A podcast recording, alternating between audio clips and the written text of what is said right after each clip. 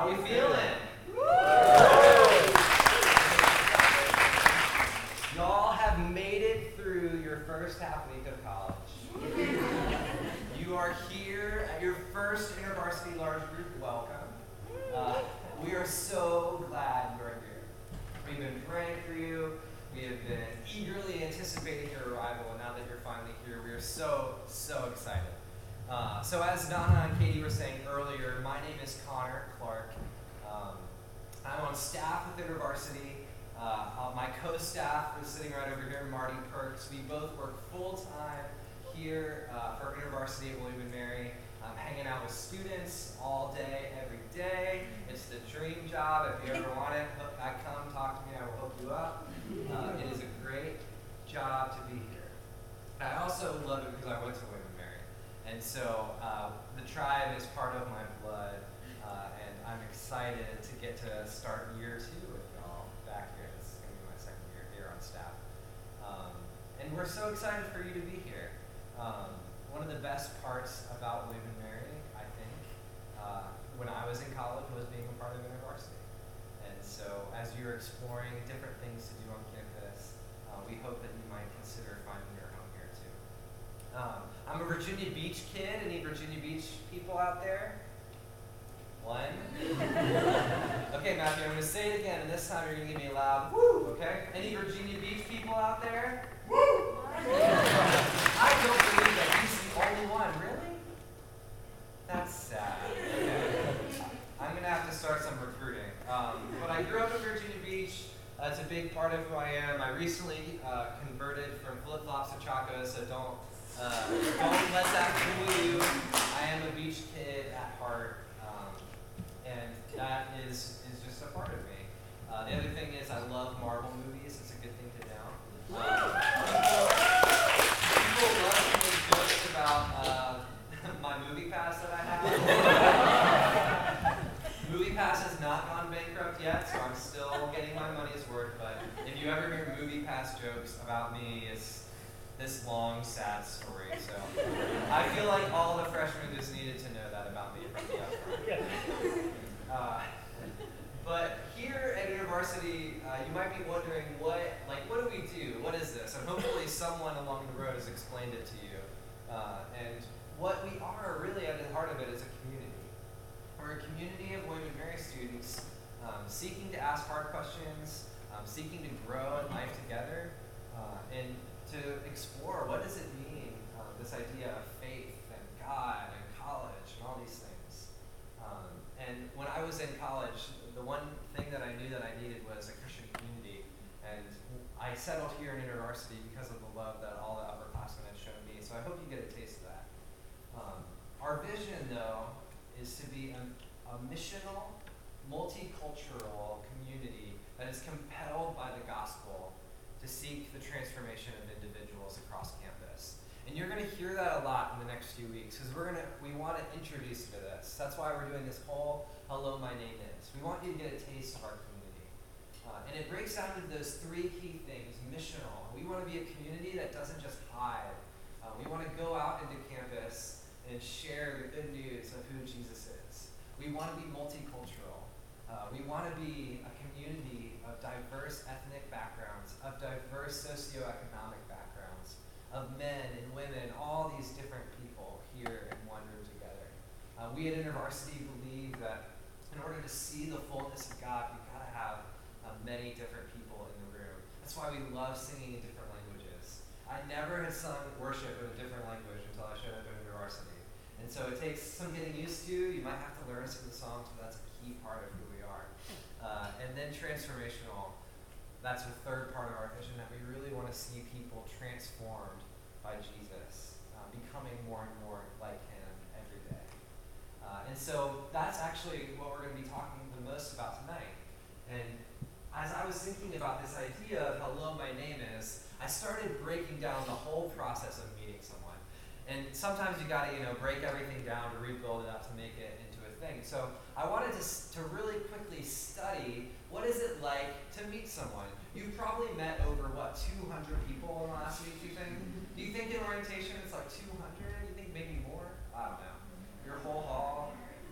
Maybe more. Who knows? So I'm going to break it down, and we can kind of see. Uh, you can tell me if you think this is true or not. Okay, so uh, the first process of meeting someone is the initial meeting, right? Okay, let's throw this up here. This is the hello, my name is uh, introduction cycle. This is how you meet people. Okay, so step one is you meet them, right? The first meeting. And this is, could be a really good thing, right? Because you were actually designed for relationships. So there's part of meeting a new person that can be pretty exciting. Um, I am also an extrovert, so I get really excited when I meet new people. Uh, and sometimes it's a little to the extreme. But I think that meeting new people is supposed to be super exciting, right? And we, all of us, want deep friendships, right? We love the idea of that. And so when you probably showed up on the first day, you met your roommate, and that was like a big deal because you're like, this could be my best friend. I'm excited. But then, you know, something happens. we'll get to that in a second.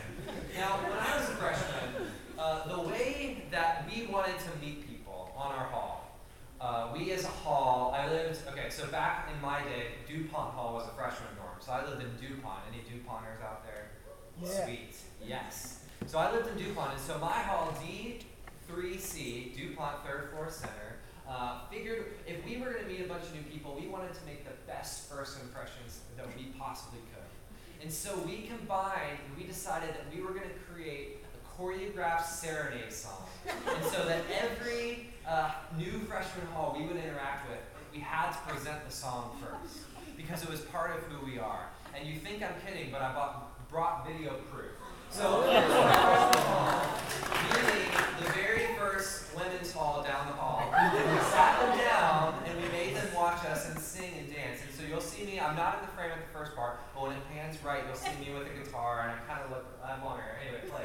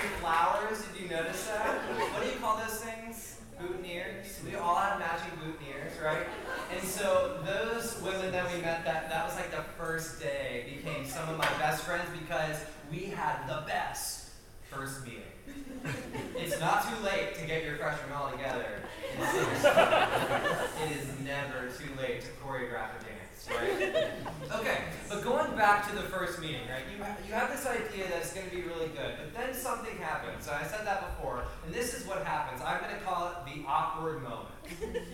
Okay, so the awkward moment can look like a variety of different things.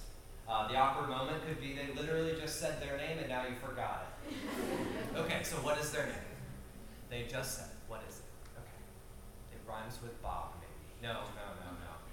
And then finally, you have a friend come up that you know, and you're like, okay, um, hey, this is my friend Brian. Have you met? And then you, you know, you throw the arm out, and they're supposed to say their name, you know, and then they do, and if you're like, wow, that's literally my mom's name. How did I forget? like, that's the one name I'm supposed to know. It could be that. It could be you mess up their name. There's lots of different options. But I promise you that something awkward is going to happen, right? Okay, especially when we've got a bunch of William and Mary people in the. Not that we're not awkward, but we can have our moments, right? It's okay. There's going to be an awkward moment. And that can often lead us into fear of saying anything, right? It can lead, it can build this boundary of relationship, right? But then the next step is pretty fun because after you get through the awkward moment, you can actually become friends. You can actually connect with people despite those weird, awkward things of forgetting their. Uh, you were you can bond with people, do fun things. I'm sure you've done a lot of fun things in the last week with your people. Um, and you can actually become friends. And I think that it's connected back to knowing their name. I have this friend named Nate Smith, uh, covered in tattoos. I love this guy. It's just, you see, you got this like biker guy image of Nate now. Uh, but he's the most tender guy. He always refers to you by your name. And so we'd be in these conversations and be like, you know, Connor, that's really great of you. Or, you know, like, Connor, I really appreciate that about you. I was like, I've never felt so loved by a person. and he's just saying my name. And I think that he used that as a way to become friends. And once you become friends, though, you can't stop there. Because the best part of having friends, to me at least as an extrovert, is inviting them to meet your friends, right? You make friends and then you invite them into your larger community um, so that you can all start to know each other. Now, some people like to hoard friends, right? okay, we all do it, but uh, part of the design of relationships is for us to all know each other in some way. Uh, and that's why, okay, I joked about making connections by introducing to find a name, but it's not ill intent, right? This is my friend Brian. Meet him. Uh, become his friend too. We weren't actually designed just to have our own friends that we interact with. We were designed to build it into a community. And as we think about this cycle, I hope you think it's, it's true. Uh, I think that this cycle has been going on for a long time. And as I read interactions that Jesus had with people in the Bible, I see him uh, going through these very similar cycles. Now, if you're here tonight and you've never read the Bible, I just want to say you're not alone. You're definitely not the only person in the room, and we're so excited you're here. Um, the way I break down the Bible is the Bible is a collection of stories, of poems, of literature that all point us back to who God is. Uh, and Jesus' story specifically is told in the first four books of the New Testament. And everywhere throughout those books, Jesus is meeting and interacting with new people. And in this instance, going back to the video we watched before, he has this interaction with this woman at a well. Uh, and there's a lot of things that we can learn from this interaction too. Uh, because Jesus kind of goes through this same cycle with her. Uh, and as you might have noticed from the video, it was not culturally normal for a Jew to interact with a Samaritan. Samaritan people often um, were multi-ethnic people that mixed were with Jews and Gentiles, people that weren't Jewish, um, that lived in sort of a separate section that were kind of outcasted from society. And so for Jesus to take a step into a relationship, a friendship with this woman, was a big step across cultural barriers. So I love that video because it puts some art and some cool music and some spoken word behind the text. Um, but I'd love for us to read together what the scripture actually says. I don't want to use uh, just the video. Um, so we're going to be in John 4. I'm going to throw it up on the screen um, in case this is new, and uh, if you want to pull it up on your phone, you can too. But I'm just going to read this for us. Now, Jesus learned that the Pharisees had heard that he was gaining and baptizing more disciples than John. This is John the Baptist, the prophet who came before him. Although, in fact, it was not Jesus who baptized, but his disciples. So he left Judea and went back once more to Galilee. Now he had to go through Samaria. So he came to a town in Samaria called Sychar, near the plot of ground Jacob had given to his son Joseph.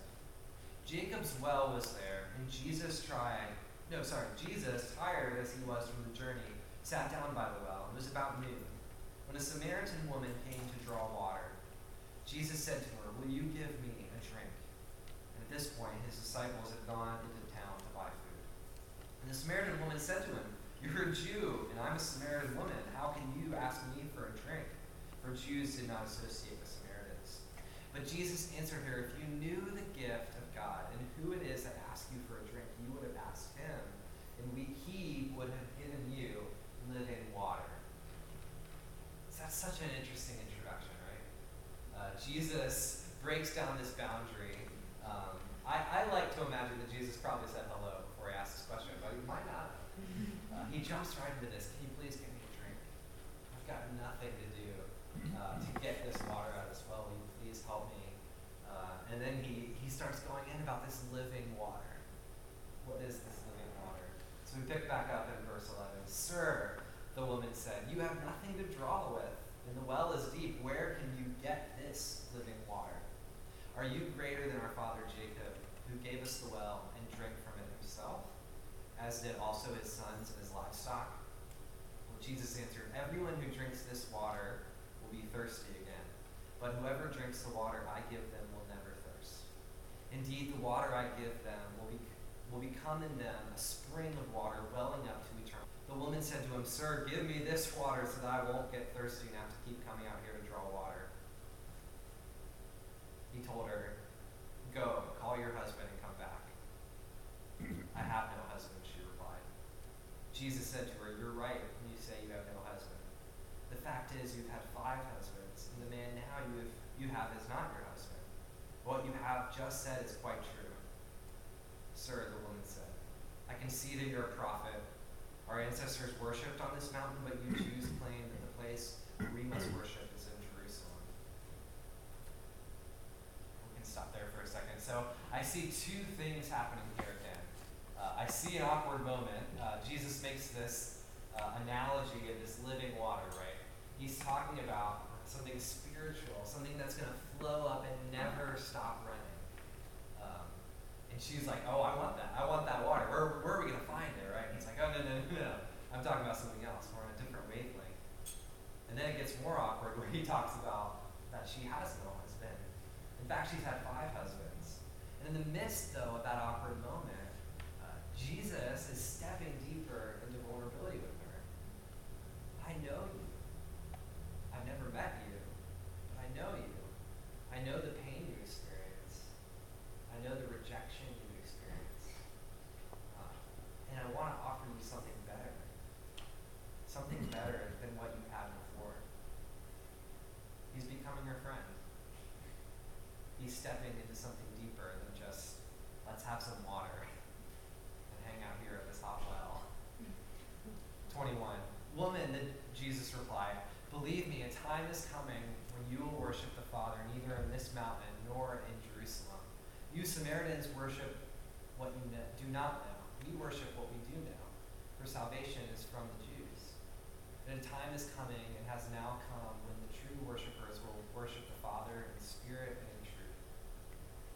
For they are the kind of worshipers the Father seeks. God is spirit, and his worshipers must worship in the spirit and in the truth. The woman said, I know that Messiah, called Christ, is coming. When he comes, he will explain everything to us. Then Jesus declared, I, the one speaking to you, I am he. What a cool moment. Uh, one, to meet Jesus, uh, but then two, to realize you've been having a conversation with the person you've been eagerly expecting. These stories of this Jewish Messiah that was going to come and save everyone, then all of a sudden he's standing right in front of you and he introduces himself to you. I am he. I am God. I am the one to come make everything right.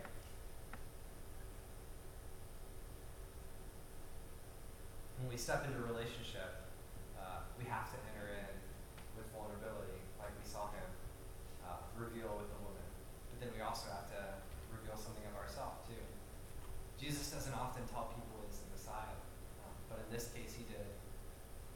And then she kind of gets super excited and, and kind of like just runs away and goes and tells everyone. And this is the cool part, because this gets into the fourth part of not keeping friends to ourselves. The woman at the well could have very easily kept this a secret. I found the living water, and I'm going to have all of it. And I'm going to keep coming back to it, it's just going to be for me. And, and maybe, you know, I could be the distributor of this water. But no, we see something cooler happen. Uh, in verse 28, then leaving her water jar, the woman went back to the town and said to the people, Come see a man who told me everything I ever did. Could this be the Messiah? They came out of the town and they made their way towards him. Imagine being Jesus where you're about to get swamped by this crowd. It's literally, they're coming for you. And then we skip to 39. Many of the Samaritans from that town believed in him because of the woman's testimony. He told me everything I ever did. So when the Samaritans came to him, they urged him to stay with them. And he stayed, stayed two days. And because of his words, many more became believers. They said to the woman, We no longer believe just because of what you said. Now we have heard for ourselves, and we know that this man really is the Savior of the world.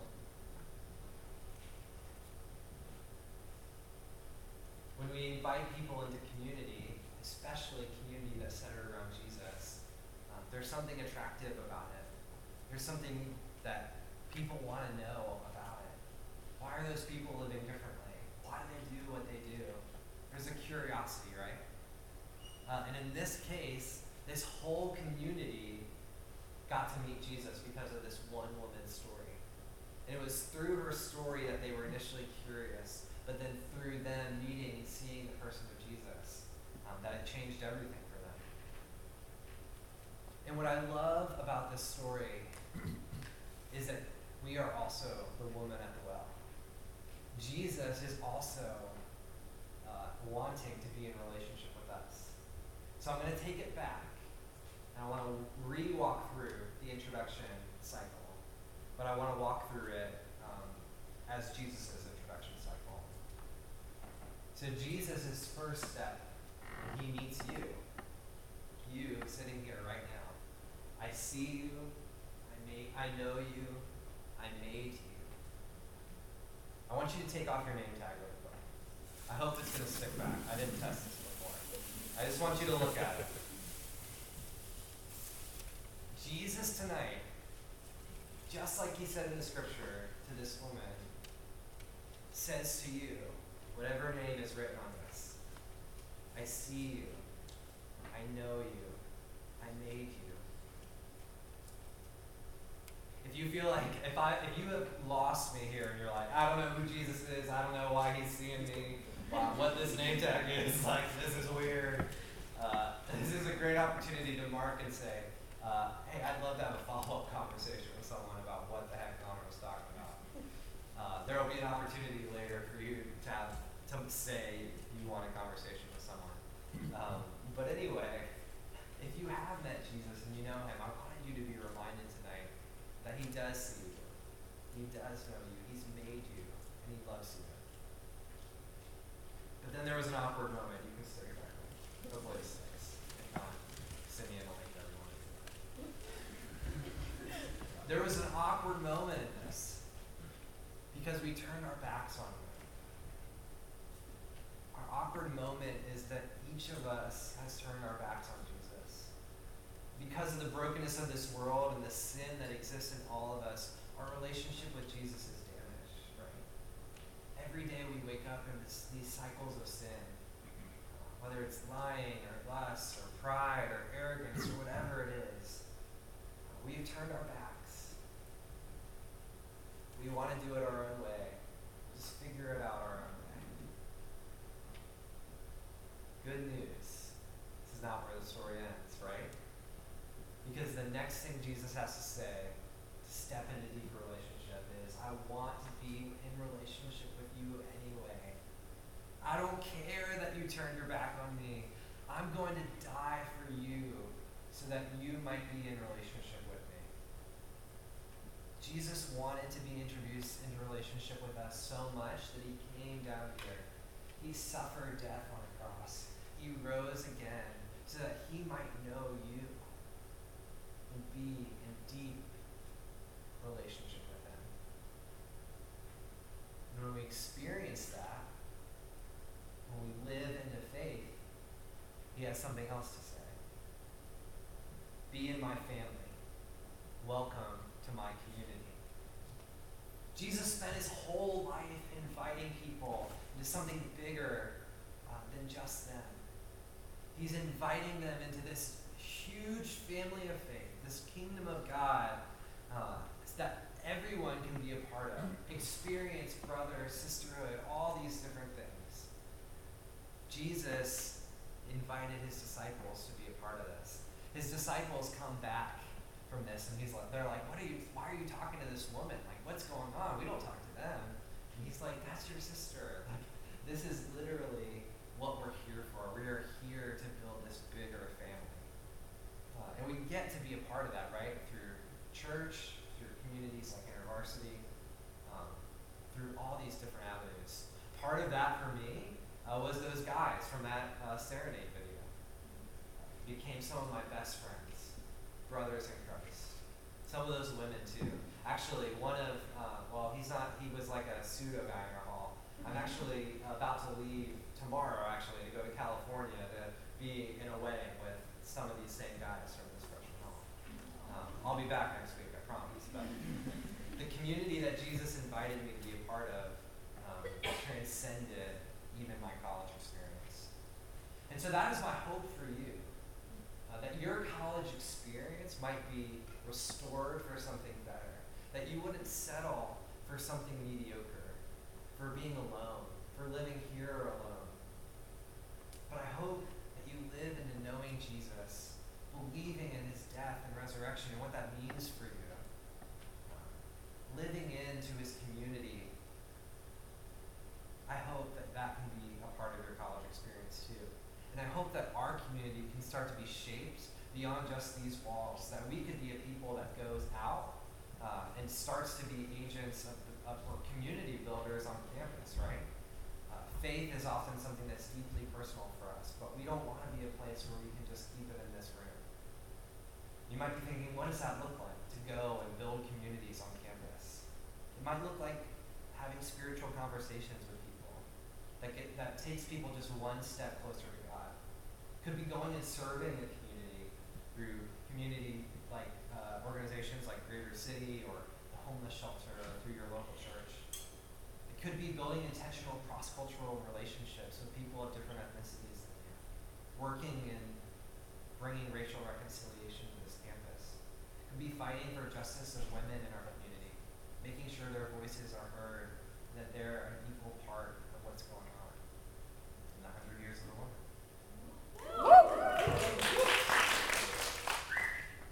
I hope that we can build communities like that together. Uh, and I hope too that tonight uh, you might be able to remember or, or hear for the first time who Jesus is and what that means for you. Um, so we're going to transition in a minute into just a time of reflection and silence. Uh, and one of the things that we have, and Nana, if you can grab that one, is, is just a simple card. Um, and I'm calling it the My Fall 2018 Commitments card.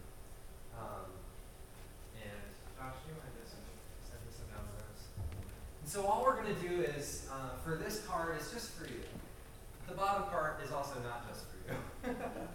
There's a little part um, that you can also give to us too in order to have some of these conversations that might be helpful for you. So there's three invitations on this card. The first uh, is a commitment to just remaining curious in your time in college and having an open mind about spiritual things.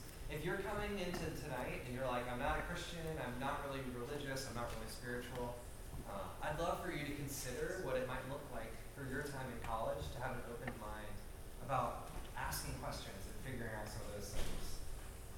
The second commitment is if, if you don't know uh, who Jesus is, but you're intrigued and that story was interesting to you, um, somebody in our community would love to have a conversation about that with you. And so if tonight your commitment is committing to have a follow-up conversation with someone about Jesus. Uh, it doesn't mean you're going to become a Christian. It just means you're curious. We'd love to make that happen for you. The third commitment is, is a commitment to continue following Jesus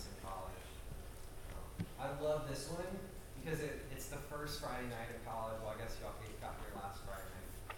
But uh, how cool would it be for our community to commit to continuing to follow Jesus uh, through the next four years? Uh, and, then, and then coming alongside each other to help. Uh, and then, so there's this little dotted line. Um, if you, once you get through the top, the top is just for you. It's going to be for you to keep. But if you'd like to have some follow-up, um, there are some options. The first one is if you want to have a conversation about what this is, and varsity and getting just involved looks like, you can check that. If you, if you check the commitment to want to have a conversation with someone about following Jesus, you can check the, I would love, like to have a conversation with someone about Jesus. If you want to join a small group, if you've committed to following Jesus in college, and you want to join a small group Bible study to further your faith, you can click that, click, check that one. But if you're like, you know, I don't you want to write a nice note on the back, you can. It's up to you. Um, and so we're going to just take a few minutes. Um, Nana might come up and share some things about reflection. Do you want to, or is that good? Okay. She's going to talk about how we can reflect, and then I'll come up and pray.